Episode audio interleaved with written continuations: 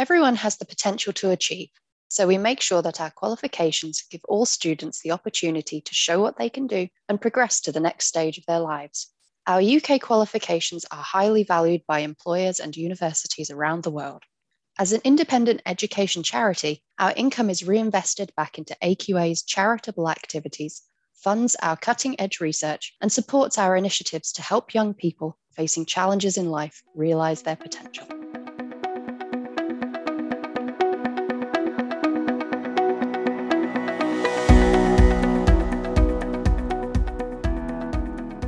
Hello, and welcome to GeogPod, the podcast from the Geographical Association.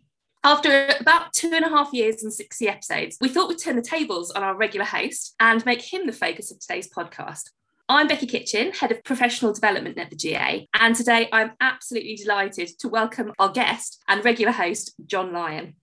So, John, just to get us started, um, a potted biography in your own words from Twitter. It says, retired program manager at the Geographical Association after 10 wonderful years, still working as a consultant with the GA on the podcast and quality marks, ex teacher, mountain walker, and road cyclist. Um, anything else you'd like to add or that we've missed? Um, I don't think so. Perhaps that uh, I, I taught for 30 years in Rotherham. Some people forget that because it's such a long time ago. It was in black and white. um, but no, I think you've you've captured that really rather nicely. Okay, fantastic. Thanks ever so much. And this is also a really special episode because, as well as inviting John, usually John does extensive research about his guests and their work in order to guide the conversation. But what we've done today is actually crowdsourced um, some questions from the GA's Twitter account and from GA staff. Um, so there's a really mixed bag of questions, and I'm really interested to see where the conversation will take us. Um, that was really scary, actually, doing that. especially when Isabel said, DM me, because then I thought, well, I haven't a clue what's coming up there. and it, I mean, one, one of the things that's really nice is um, MS Espley has put on Twitter that uh, she said, You always speak about your own experiences in the podcast. And, and you're such an enthusiastic, engaging, inspiring presenter um, who involves the audience and shares your own experiences willingly. So uh, I think that's a really lovely way to start. It cost so, me actually paying her to get to say that so you ready to start? Let's uh, let's go for, for our first question. Um, and this is from becky uh, at becky marie 80 and she's asked how the geography syllabus has really changed over time and what you think has changed for the better. Mm. well you know interesting because when i first started teaching uh, there was no national curriculum. Mm. there was a geography syllabus but there was no national curriculum. And people have said to me on, at times on courses well what did you do then how did you know what to teach? Fortunately, I suppose for me, I went to Sheffield University.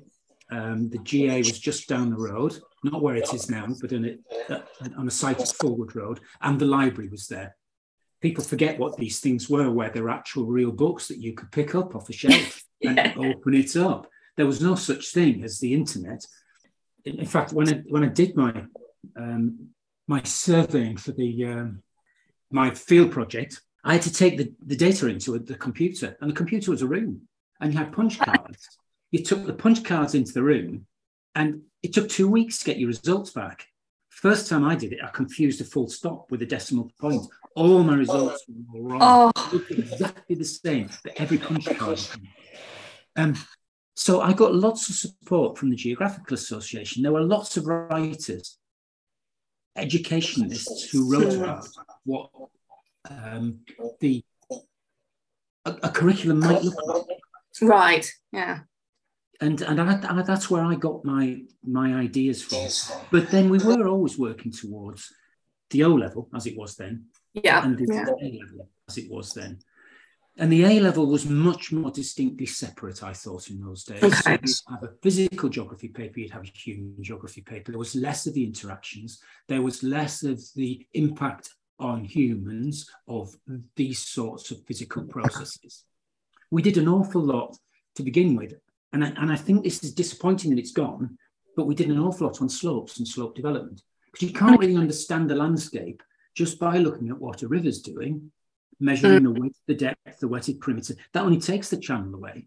But the sides of the valley are all down to slope processes and how the geology and the climate impacts on those slope processes. So that whole thing about landscapes, I think, is a shame that it's lost how it's changed for over the for the better is it's it's I think it involves people in the process more than it did before. What I right. worry is you lose you lose the original um, pure geography if you're not careful. So that mm. instead of looking at a volcano and how a volcano formed and why it's there, you go straight into the long-term and short-term impacts of a volcanic eruption and you look at people without understanding the physical processes. So I think at times we've lost the physical processes. I do think we have with slopes, but but it's it's an, an engaging geography, and I think we've we might talk later on about some of the the tools that geography teachers can use now. But the syllabus has changed because we can now look at place in a different. Mm. Look at place through image, images. We can look at place through poetry. That was we never did anything like that, and I that was fascinating because I yeah. I didn't like I didn't like my human geography. I didn't like learning about Christaller and uh, Weber. Actually, it was just so dull. It pulled people out of that whole business of, of why landscapes are where they are. Oh, well, it's mm. mathematical. So I, I lost myself in physical geography to begin with. It's not until not until I came to the GA particularly because nobody wanted to do physical geography when I was teaching. So really? I did yeah. level. Oh, we can give it. away. a minute. We don't want to do it. It's too hard.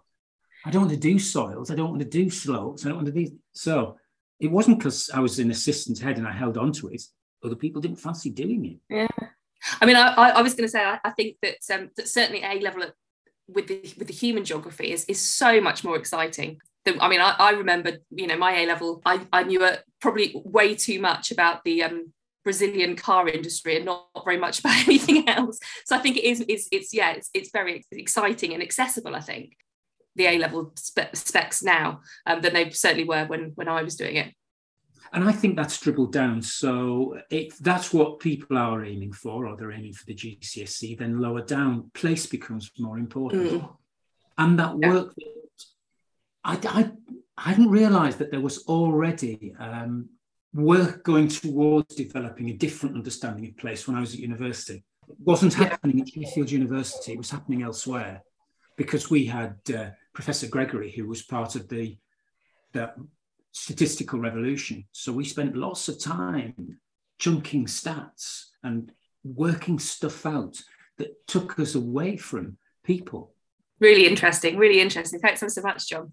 Um, we're going to sort of shift a little bit now. And frankie at uh, frankie key lopez has asked um, she, she'd like to ask john what he feels what more could be done to support non-specialist primary teachers who are asked to coordinate geography well geography can be a real marmite subject can't it people say i hated geography at school if you're a non-geographer and you hated geography at school and some and the head teacher says, I want you to be to take the geography lead. What a scary prospect that is, because you're thinking, I've got to get them to colour in maps of the world and identify where North America and South America is, and I've got to do some map work. So I'll, I'll go and I'll do some orienteering, and that's not geography at all.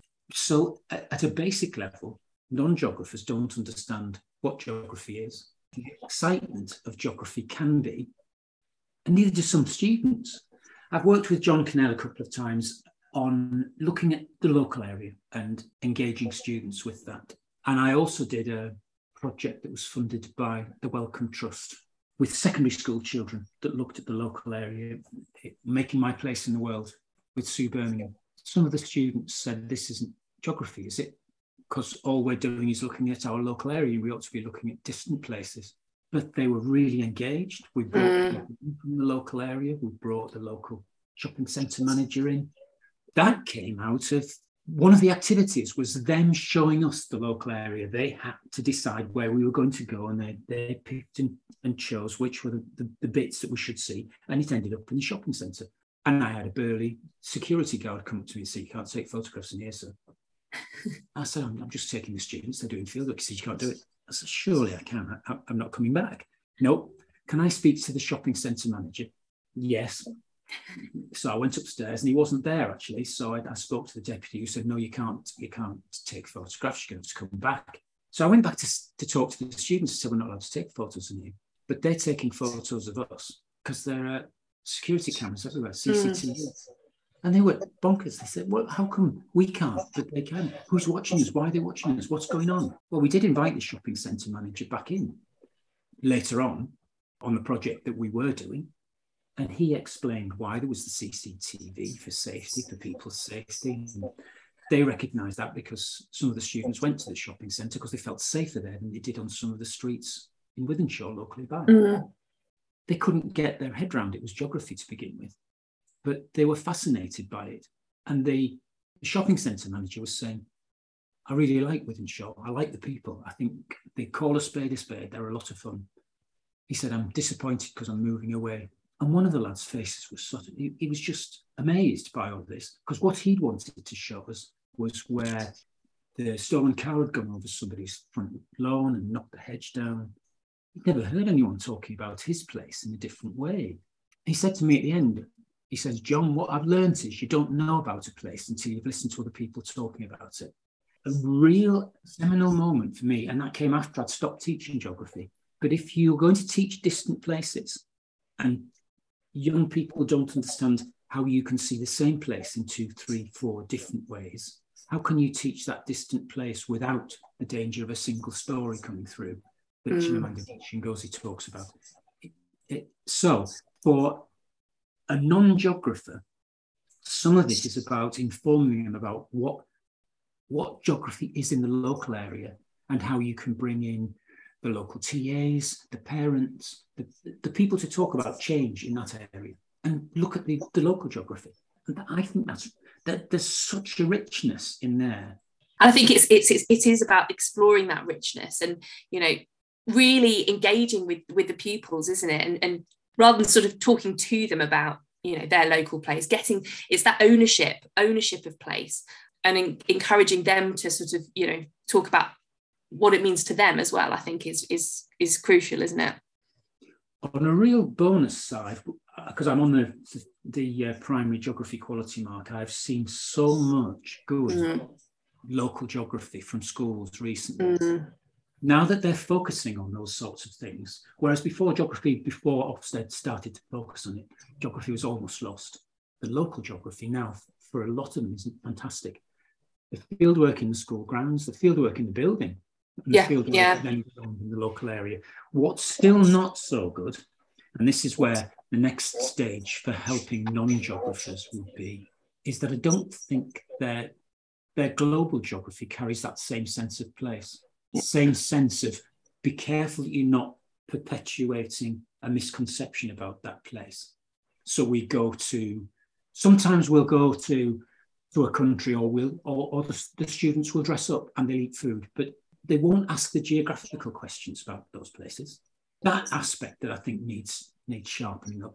And you don't do that unless somebody helps you with how to do it, which is what the Geographical Association is so good at. But yeah. if you're a non-geographer, how do you get that communication that for a non-geographer you should look at the geographical associate advice on on improving your distant places studies yeah, i suppose um, i mean the next question is is um, a sort of similar question for, again from Becky Marie 80 is is sort of how can primary schools actually improve their geography teaching? I mean you, you've you've sort of said about you know the, the primary geography quality mark being that that opportunity to really think deeply about what you're doing in your school and and really honing in on particular aspects and developing that. But but are there any other sort of uh, obviously join the GA um, but are there any other sort of top tips that uh, you know uh, for, for primary schools to, to really improve their geography teaching effectively well you've said it there the framework is a really good way of doing it because it poses questions to a teacher or a, or a team depending on how many there are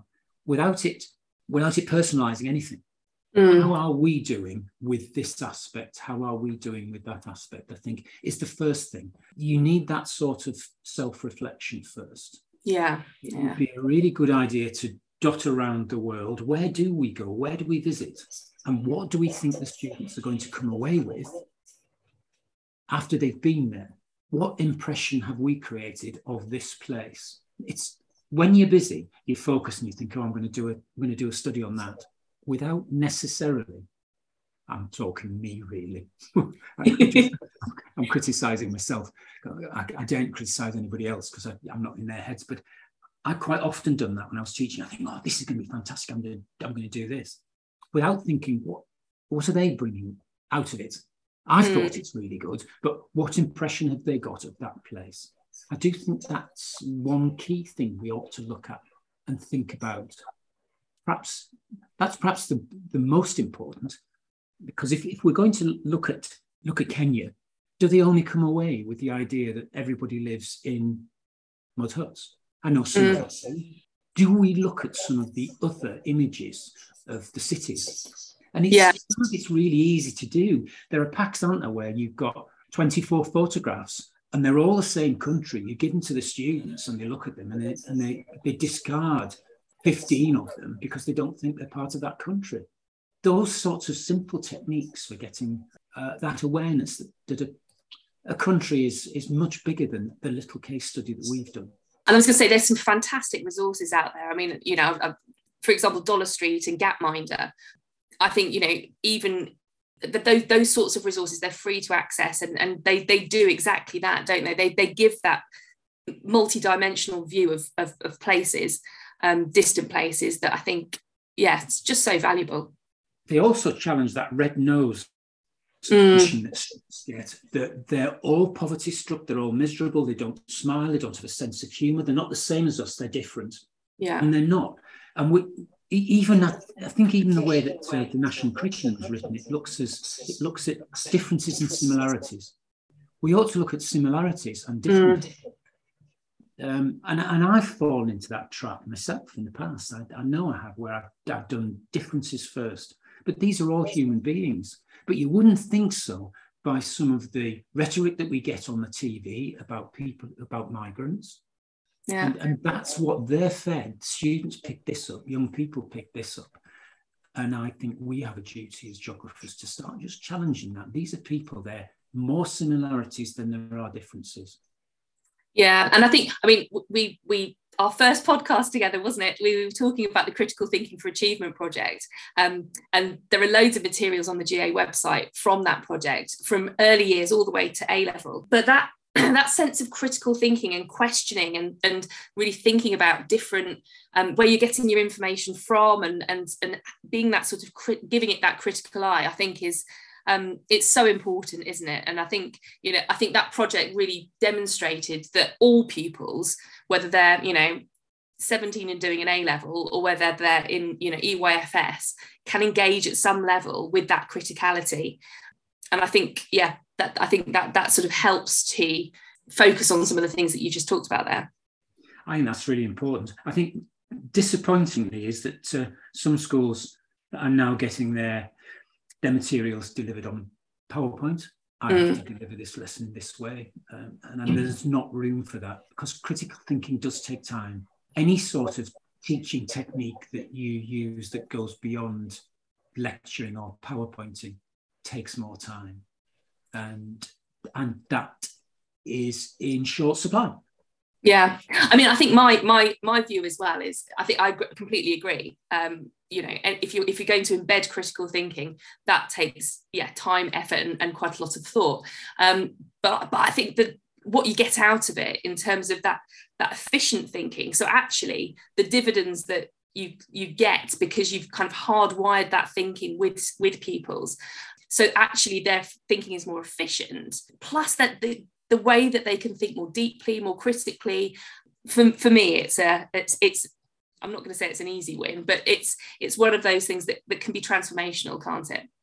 Well, I think so. And I think it goes back to the GA's manifesto, a different view.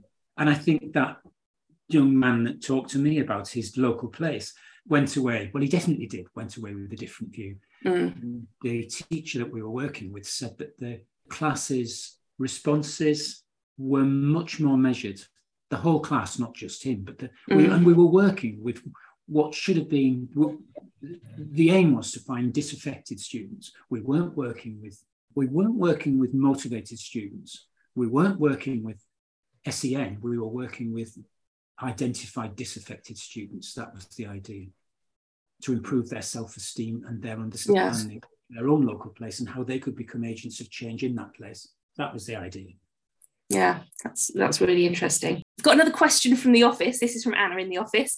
Um, where can geography take you? And can you give some examples of how this knowledge can be integrated, how geographical knowledge can be integrated into a career? Oh, blimey. Do you know?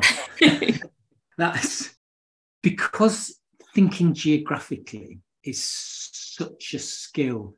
And then you'd have to identify what thinking geographically is. But I think it's it's understanding that there are several nuanced positions and drawing all of those together rather than I'm going to upset some mathematicians, but you get to an answer. You don't necessarily get to an answer with geography. You get to several answers, and they might all be right, but they have different consequences. And the, that geographical thinking that takes in all of those aspects that aren't necessarily thought of are what makes geographers employable. And they are because you can see geographers dotted around in almost any career. So if you look at the RGS website, do a load, and we did at one time, I did some work with Alan Parkinson a long time ago about where could geography take you. And it, anywhere. I, yeah. I, don't think that's glib. I think geography could take you anywhere. Mm. My my youngest son did geography and geology. He's now an environmental consultant and loving yeah. it. A friend of mine went into London transport, transport planning. Those are the more obvious ones, but they don't even mention geography. Yes, yeah. And, and the the key geographers, when they're on telly talking about geography, don't mention geography because it's such a marmite thing. No, no, no, no, do that. So um, you won't see geography mentioned necessarily, but it'll be underpinning those sorts of skill sets that people need to make complex decisions, I think. Yeah. Yeah, no, I completely agree. Um, and it's worth saying this is a sort of shameless plug, um, but uh, the GA's um, sister site, GEO, Geography Education Online, we've got some um, career spotlights on there, and we're, we're going to add some more where we've got people talking about their careers and what they're doing and how it links to geography and how their geographical studies. And it's some of those are incredibly interesting. Um you know that's what i think is is so almost so exciting. Geography can take you anywhere as, as you were sort of saying because of the skill set and the, the, the knowledge that you have as a geographer and, and what it means to think geographically. But but i would say a lot of the really really exciting jobs are inherently geographical. Um, and I think that's yeah. I mean, you know, who's who's going to solve the climate the climate emergency? Who's who's going to you know enable geographers? We have that sort of holistic geographical thinking that enables us to to be problem solvers, critical thinkers.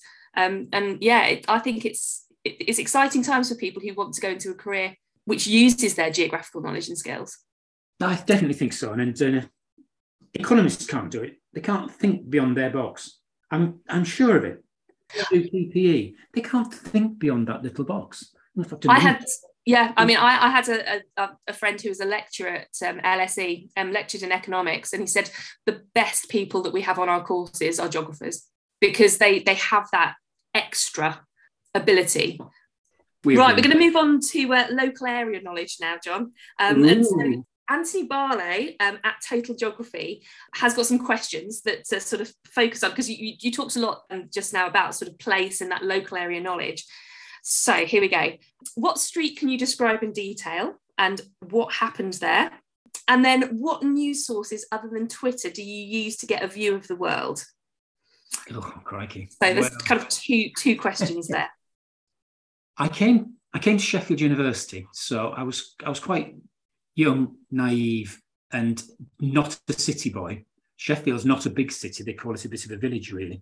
But the area below the university, down from Glossop Road and into, um, into Devonshire Green, which is still a really exciting place, is, is perhaps the one I'd, I'd describe.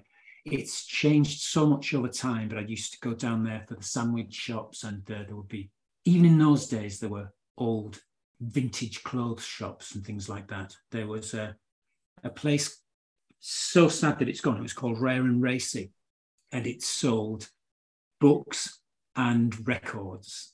And the two who ran it were major jazz heads. So much so that it, it, sometimes the pops and squeaks of the music, it was so extreme, drove me out the shop.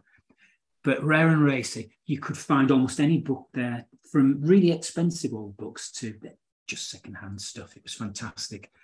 There was a pub there, a, a microbrewery took it over when I was at university. They put a glass floor in it called the Frog and Parrot, and they had a parrot outside.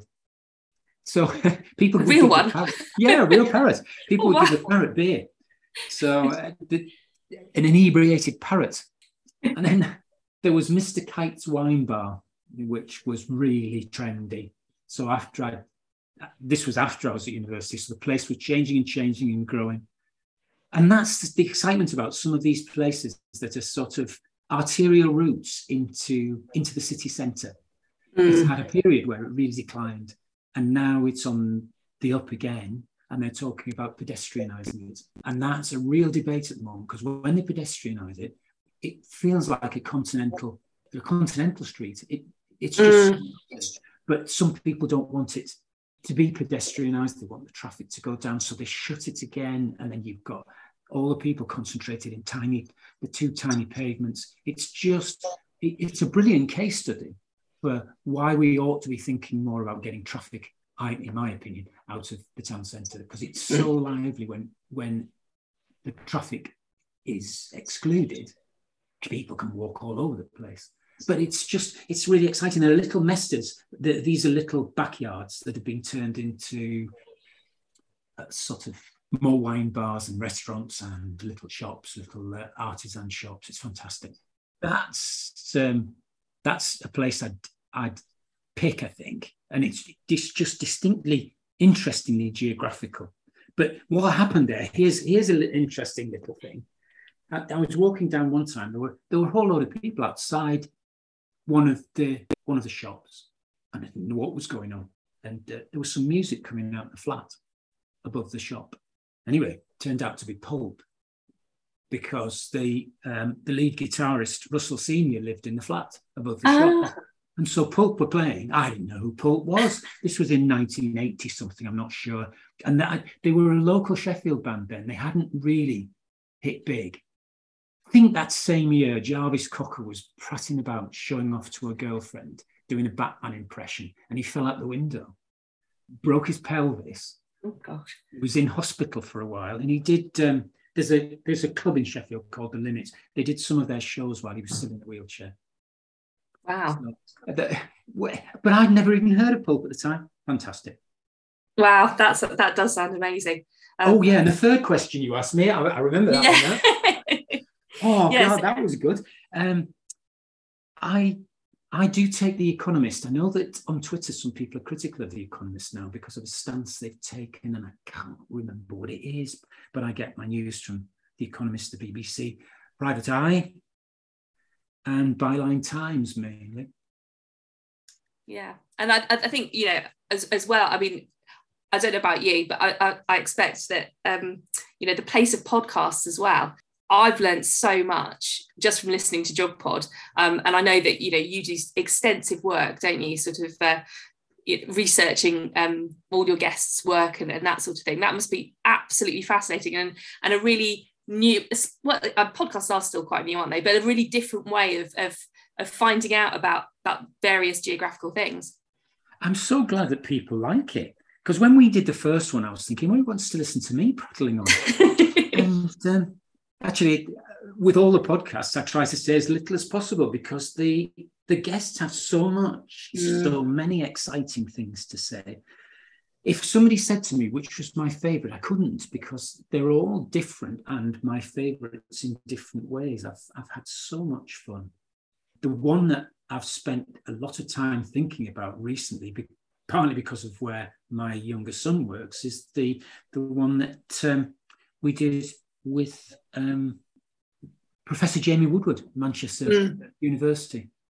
And that was a really interesting. It was about plastics, much of what he was saying about plastic waste that sits on the, the base of um, streams and is only entrained in flooding times. So when they test the water, they don't know that they're bunging all the plastics out. And the plastics get put into the streams when the um, when the sewage isn't treated. So it's it's a by it's a it's another byproduct of the water companies not managing the, the waterways. Right. Yeah. So that was fascinating. But but so was listening to Gemma Sou. That was the last one. Mm. The graphic novels are just an, an, a really interesting way of getting a complicated story over.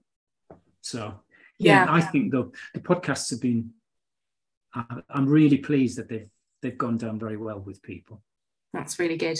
And I suppose, you know, carrying on that theme, and we, we've, got another couple of questions about you know, your interests. So, um, again, from the office, we've got have you, can you give an example of something that makes you passionate about geography? Second question from Emma Espley on Twitter um, Who is it that's inspired you most? Mm, well, it's tricky, tricky to say what makes me passionate about geography. Uh, all, all sorts of things and I wasn't interested in geography when I was at school, in the, the lower school particularly.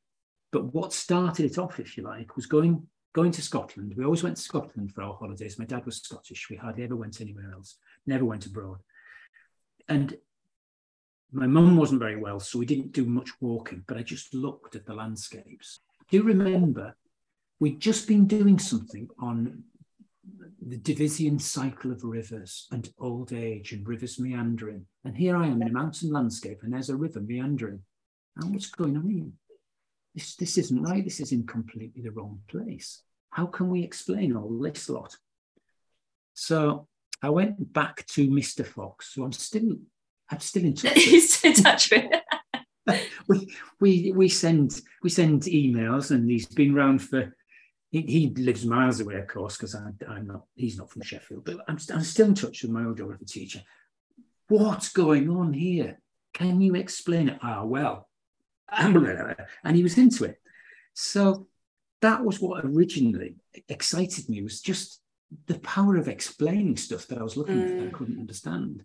But I was always I was always quite outdoorsy anyway. But that that was that was what sparked me off. But now it doesn't really matter. I can talk to somebody like Jamie Woodward. I can uh, I can get inspired by. I went out driving last night to see my other son, my eldest son, and in the middle of a deluge, there's a there's a fountain coming up through the middle of the road. The, the bitumen had burst. Oh gosh! Get, getting to get to him was really difficult. So those sorts of things. Why are we not spending more time looking at the potential for climate change in better managing our environment at the moment because it, it was impossible. I couldn't get through. I had to go a different, a completely different way. My sat nav mm. um, I usually stick the sat nav over, even I know the journey because it'll tell me if there's going to be a traffic jam. But it hadn't a clue about uh, about flooding. There's something for the sat nav people. Yes, yeah. Work something new out for how you get around floods. So yeah, that lots of things make me passionate about geography and not just physical geography. I think coming to coming to human geography, I came late.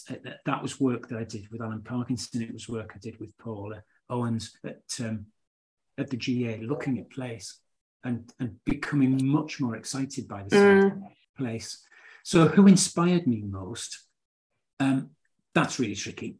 Coming to the GA, working with the GA inspired me. I, I been quite, I, I think, quite an influential teacher, I suppose, in Rotherham. Yeah, right. So, small area, big fish, not that big, but working with the GA, I met so many people with such fantastic ideas.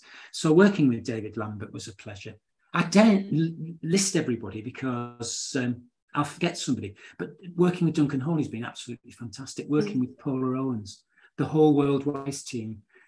But I, could carry on and, and I'd, I'd, end up with, with 20, 30 people. The people on the on the committees, it's just so fantastic to have that group of people who have that level of of thinking about what's mm. actually a school subject, but they're passionate about it as well. So it's it's all of those. It's not particularly people on on telly, but um, of the academics, Doreen Massey, I think, has been absolutely brilliant.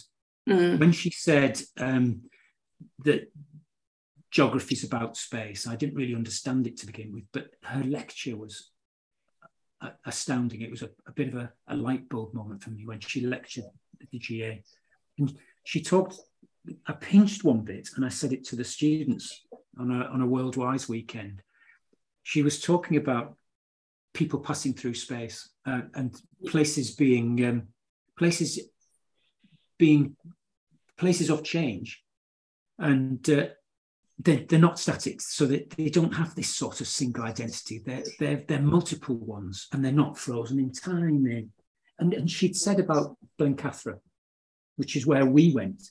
She said even Blencathra the mountain itself is a visitor but on a different time scale and I'd just been saying the same thing to the students because if you look out from um, the Field Study Centre in Blencathra in one direction, you see all the knobbly volcanoes.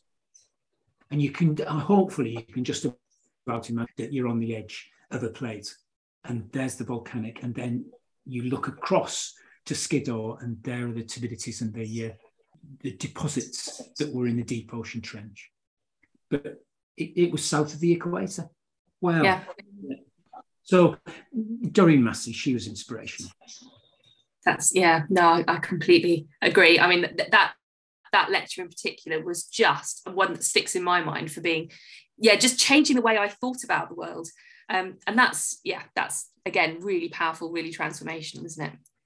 Right, I'm going to give you a chance to talk about cycling in Italy now, John. So, um, you, you, I mean, allegedly retired, but you still do so much um, for the GA, but also um, with, with your travels as well.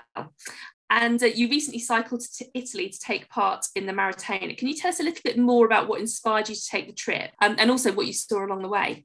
Uh, yeah, I, because my knee doesn't work so well anymore, I can't go fell running, which is what I used to do and was and probably still is actually on my bio for the Geographical Association. I don't think I've ever taken it off and I used to do mountain marathons, and we often did long, long walks in the Alps, long walks in the Dolomites. A couple of friends and I, and uh, I had to take up cycling, which causes my knee absolutely no pain at all.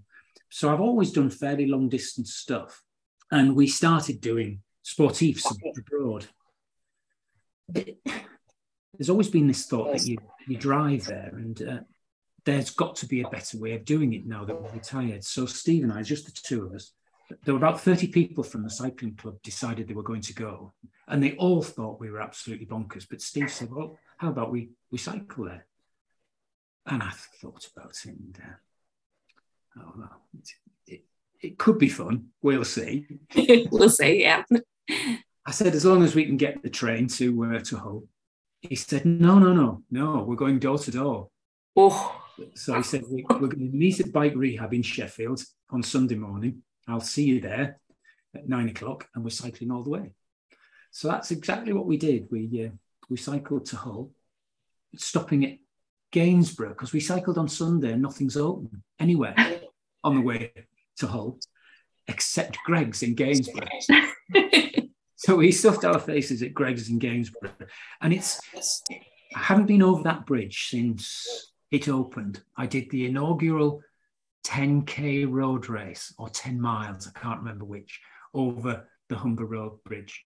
Before it was opened, they did this, well, a running race. So I've, I've never been over it. What an amazing view, especially on a bike. You get a different view of the countryside. Mm.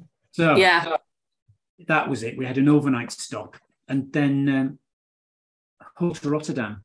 And we cycled along we were going to go down the Rhine, but we decided that we'd cycle along the Maas and the the canals, the um, Dutch canals. And we had a slight following wind, but it's flat. I didn't see a, a car. We didn't go on a road for the first 75 miles. Their infrastructure for cycling is brilliant, and their infrastructure for, um, for, for keeping the water off the land is amazing. Mm. Just incredible to go past all these huge works that drain the land, get them into the canal. So we, we were high up because that level is higher than the level of the land. But it's a, just, it was an amazing ride. And we ended up in, um, well, we, we did about 110 miles that first day. Wow, gosh. we ended up in a place in Durham, but we had a better following wind. We were doing 20 miles an hour for mm. A long while. And then we find out that um, people on the Tour de France are doing 35 miles an hour, so that puts that. then from there, we ended up going onto the Rhine, and the Rhine cycleway is just fantastic. It's a fantastic ride. We saw so many people on electric bikes who were much older than we were because it's not school holidays. So all the old dodderers are out on their bikes because you don't go anywhere near cars. Um, and you've got the river on one side and the, the huge barges carrying cargo and the, the, passenger boats. It's just it's an it's an amazing spectacle. Mm. So much of the ride was that, and then we we came off for a short while. We came onto the Rhone Rhine Canal, um, just cutting a corner basically, and that was like cycling through our own impressionist painting. Really, it was wow. beautiful we we went higher up a little bit after we left the canal and uh, went into vineyards, fields of purple crops. I hadn't a clue what they were. I had to look them up. I thought, oh, they're going to be lilac, or or they're going to be. I think um, there was a time when they were growing. Oh, oh, crikey! No, I've forgotten. There was something else that they were growing. It was purple for lupins for their seeds. weren't wasn't that either. It turned out to be borage, borage, and further on sunflower seeds. We went through seven countries. And the only time, of course, that we had to get our passport stamped was going out. Yes, yeah. The only the only way we knew we were in a different country was because the road signs changed. So suddenly they'd be in French, then they'd be in German again. So we went through Holland and France and Germany and Austria and Switzerland over the Brenner Pass to Italy which is um, that's amazing too. As a mm. geographer, all the traffic is concentrated in the Brenner Pass because it's the it's the way into Italy. It's the lowest pass. So you've got the rail links, you've got the road links.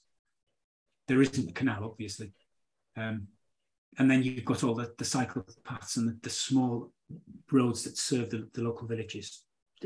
Just that was amazing. Um, the changing agriculture was fantastic. We in, and looking at the different cities was was also amazing because the architecture changes. So yeah, yeah. Where you are, but it, because the borders are fluid, or have been in the past, you go from you're still in one set of architecture, but you've gone from one country to another because borders are fluid. We yeah, think of yeah. being fixed and set in time, and they're blooming not. These places have changed hands, or in, in recent history, which is I think interesting as a geographer. Yeah, definitely. on an island, so we think the borders are fixed and set, and we've been a country for a long time. And, and people go to Italy and forget that Italy wasn't a country until very late on. Germany mm. wasn't a country until very late on. It was a city of, it was an area of city states. And then we finally headed off up. It started getting hilly and uh, Lake Constance. And then up, the last bit was was tricky because there were a lot of tunnels and cycling through a tunnel is scary. Mm. There's no other way around it. So we had to go through in the tunnels. And they've got these huge fans. And you, you don't hear them in a car a bit, but God, the noise. So I thought there was a massive lorry behind me the first time. but it was a, it, in the end, the ride became more important than the um, the event itself. It was fantastic. Mm. It was such a good time. We didn't rough it. We stayed in hotels, so we had bed and breakfast and then grabbed as much breakfast as we could, shoved it in our back pockets, and went. Wow! and how long did it? How long did it take you? It, it took us eleven days. We did about eight hundred miles. Wow! And uh, yeah, it was it was a, a real, real exciting thing to do. I'm, I'm yeah. We're looking at planning the next one now. And oh, then there was well, the event, of course, after that. So we, we yes. which he'd already sort of warmed up for. and and the Dolomite is just so beautiful. Yeah. I'm not sure you appreciate it when you've got 4,200 and odd uh, meters to ascend. It's just relentless because there's there's quite a few mountain passes to go over, but 130 odd kilometers of, uh, of fantastic riding. Hot off the press. What's what's what's uh, what's your next plan? Well, we're talking about maybe cycling to Copenhagen next. Oh, beautiful. and then our wives can fly out. We'll have a holiday while we're there. They can bring out some stuff because we travelled really light. Yeah, yeah. And uh, I, I, haven't been to Copenhagen for a long time. That would be lovely. That sounds amazing. Wow, that that's that. Yeah, that's it. Sounds like a trip of a lifetime, but uh, yeah, but that's, that's fascinating. trip of a lifetime. It's like, what am I going to do next? Well, I've got another, another trip of a lifetime. Yes, yeah. oh, right. So I've got a, couple of um, last questions um, for you, John. What's the recent pandemic taught you? Oh, well, I wasn't teaching, of course. So mm. I had to go through that horrible nightmare of teaching myself how to teach online and keep students engaged and learning at a mm. distance. And I, I've tried it with um, with some of the CPD that the, the GAs asked me to do, and I find it so hard. People don't interact with you in the same way at all.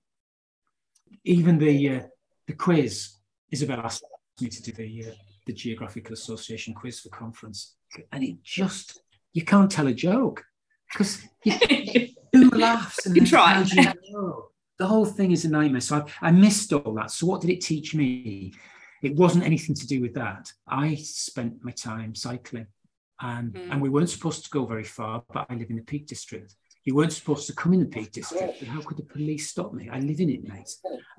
I, the border is slightly in towards Sheffield, so you can't say to me, "Don't come into the into the Peak District National Park," because I live in it.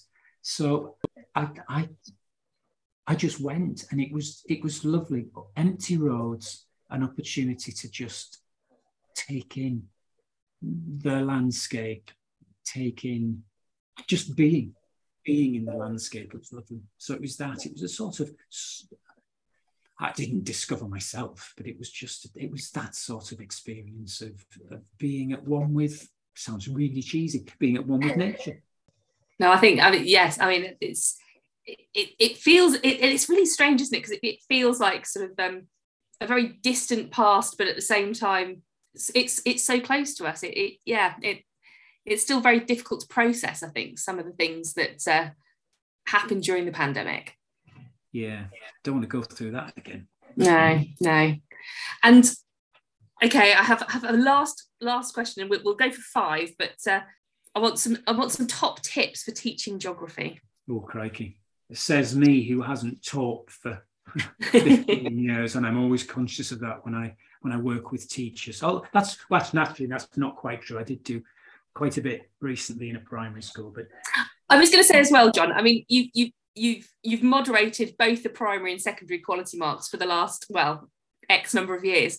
Um, and I, I, mean, I you know we, we're both on on on uh, the secondary team, and and I I get inspired every year by those submissions because you know it, it first of all it, it it shows that that quality geography is is alive and kicking but there's just it's there's so much creativity and so much you know um, passion um, for teaching geography in those submissions so um, you know even though you haven't taught for a bit i think you, you've got a very good idea about sort of uh, what quality geography looks like and uh, and you get to see it on a regular basis.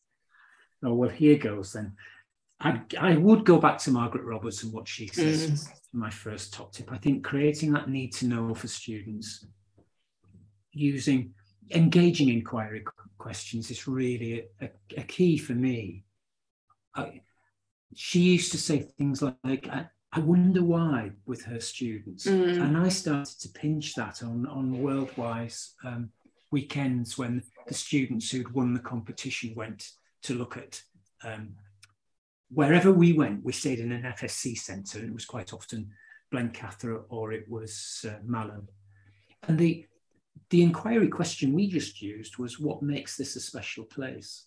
But it opens up so much because mm. we're talking geology, the geography, the land use, the people, the holiday makers, how the land is formed, how the land has been formed in the past. There are so many things there from just but from just that simple question. But it it did engage those students. It doesn't always work. You've got to know your students what mm.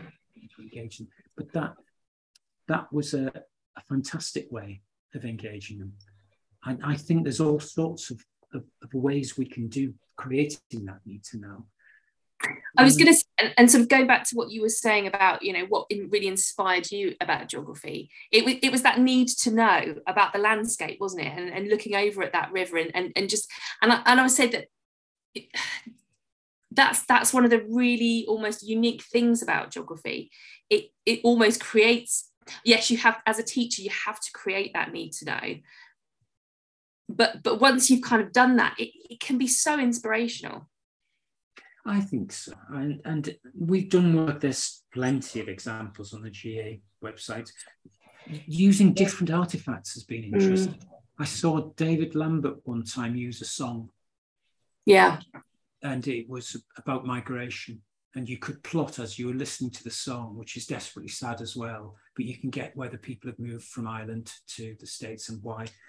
Um, so you can create that need to know with artifacts, you can create it with images, you can create it with just a question. But, it, but that would be my number one. Then number two, we've said about this already, but I think it's about making it real.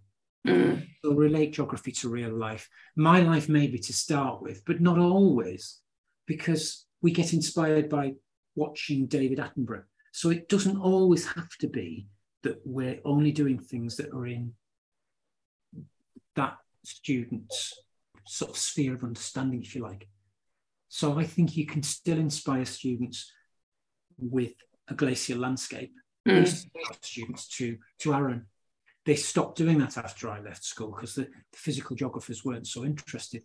But I've had students who, who were inspired by that, not just the fieldwork, but but fieldwork is my number three mm. because I think that's a top tip for teaching geography. But the two together, the, the fieldwork and the, the better understanding of, uh, of, of place and relating it to to real life. So those two, and I, we used to take all our Y10s out to uh, the Peak District. God, 150 of them, not all at the same time, all of them. They all went they all had stories. Yeah. yeah. The A level ones all had stories. I, I might have told this one before, but I have a, a, a student, he's in his 40s now, and we hooked up on Facebook. And I told him I was doing the high level walk into Zermatt, and he said, Do you mind if, um, if I put you up? I said, What do you mean? He says, Well, I'm, I'm managing a, a suite of luxury apartments We've got one free. You wouldn't have to pay for it. How about I put you up and us, four of us? He said, call it a late thank you for geography teaching, but for taking us to Arran. Because he said, if I hadn't stood in Glen Rosa and looked up there, I wouldn't have yeah. realised that that's where I wanted to spend my life working. So you never know the impact sometimes that you've had. And sometimes it comes later, sometimes you just never know. But they carry away lots from fieldwork and from real life. Um, I've, done, I've got three. I think creativity is good. I, I know there's some Twitter criticism sometimes when people make models, especially if the models take a whole load of time and you haven't actually learned anything through building the model. But you can think that through. There, there are ways to be creative, I think, and create something where learning happens as well as a model, and they go away with something that they remember. So that would be another mm. one yeah yeah i think i mean that that sort of creativity. It's it's not being creative for creativity's sake is it? It's about actually learning and and and, and teaching in a, in a different way that that in, engages and, and allows people to see things maybe from a different perspective or in a, in a way that means something to them. Well it's interesting you said that because my last one really is technology. Um, mm. videos photos I, I, did something with Alan Parkinson ages and ages ago about what extra does it bring to the learning, or is it just is it just a bit of fluff? Mm. if you look at some of the work that say Alistair Hamill's doing uh, using ArcGIS and others, but uh, I've, I've been following him on Twitter and some of it's just inspirational. The, using something like Digimap, I've done that with primary school children. Is your house going to be here when I move this slider and we go back in time. Yes. Do you think so? Yes. How old do you think your house is? Very old. Whoop. It wasn't there in the 1950s. Where was my house? Just and, and there are some amazing moments that you can have through using ArcGIS, through using Digimaps, through using technology, just through using video and photographs as well. So mm. I, I, think that's a real, a real valuable tool that geographers have got. Yeah, I was to. I was to say that um, one of the things that that Margaret Roberts said, which re, which really resonated with me, and it, it is really obvious, but most of the world we see through secondary sources and so actually thinking about those secondary sources through tech you know and, and using technology to bring those to, to life um, is yeah is is such it, it, gives us access to to a broader world doesn't it and a, and a world that we can interrogate more deeply yes i think so um, that's it, it's certainly true that we only consume well not only but we consume much of what we we get from somebody else so we have mm. to so we have to be careful when we look at a video, and uh, and that's part of the critical thinking. There was the the, the two films. I showed one about uh, Michael, uh, no, not Michael Palin, to the one doing Flying Penguins. Terry Terry Jones. Oh yes, yeah. Brilliant piece for um, for April first, and there's the spaghetti trees. the spaghetti uh, harvest, yeah, yeah, yeah, and encouraging I know some teachers aren't too happy with that because you're teaching them something that's wrong. But I, I, do quite like the idea of looking at a video and then saying, "Is this is this true?" The tree frog as well. Oh, uh, no, the, the, the the tree octopus. The tree octopus, yeah. South, uh, the South American tree octopus, which some teacher had created. I, all of those give us an opportunity to have that sort of critical thinking head on, but using mm. those sorts of um, those sorts of medium I think are, are, are important. I think that's yeah. five. well done. That's that.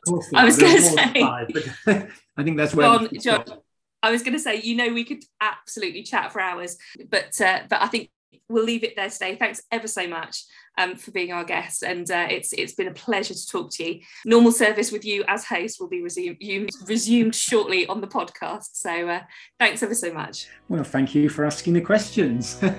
Pressure off me.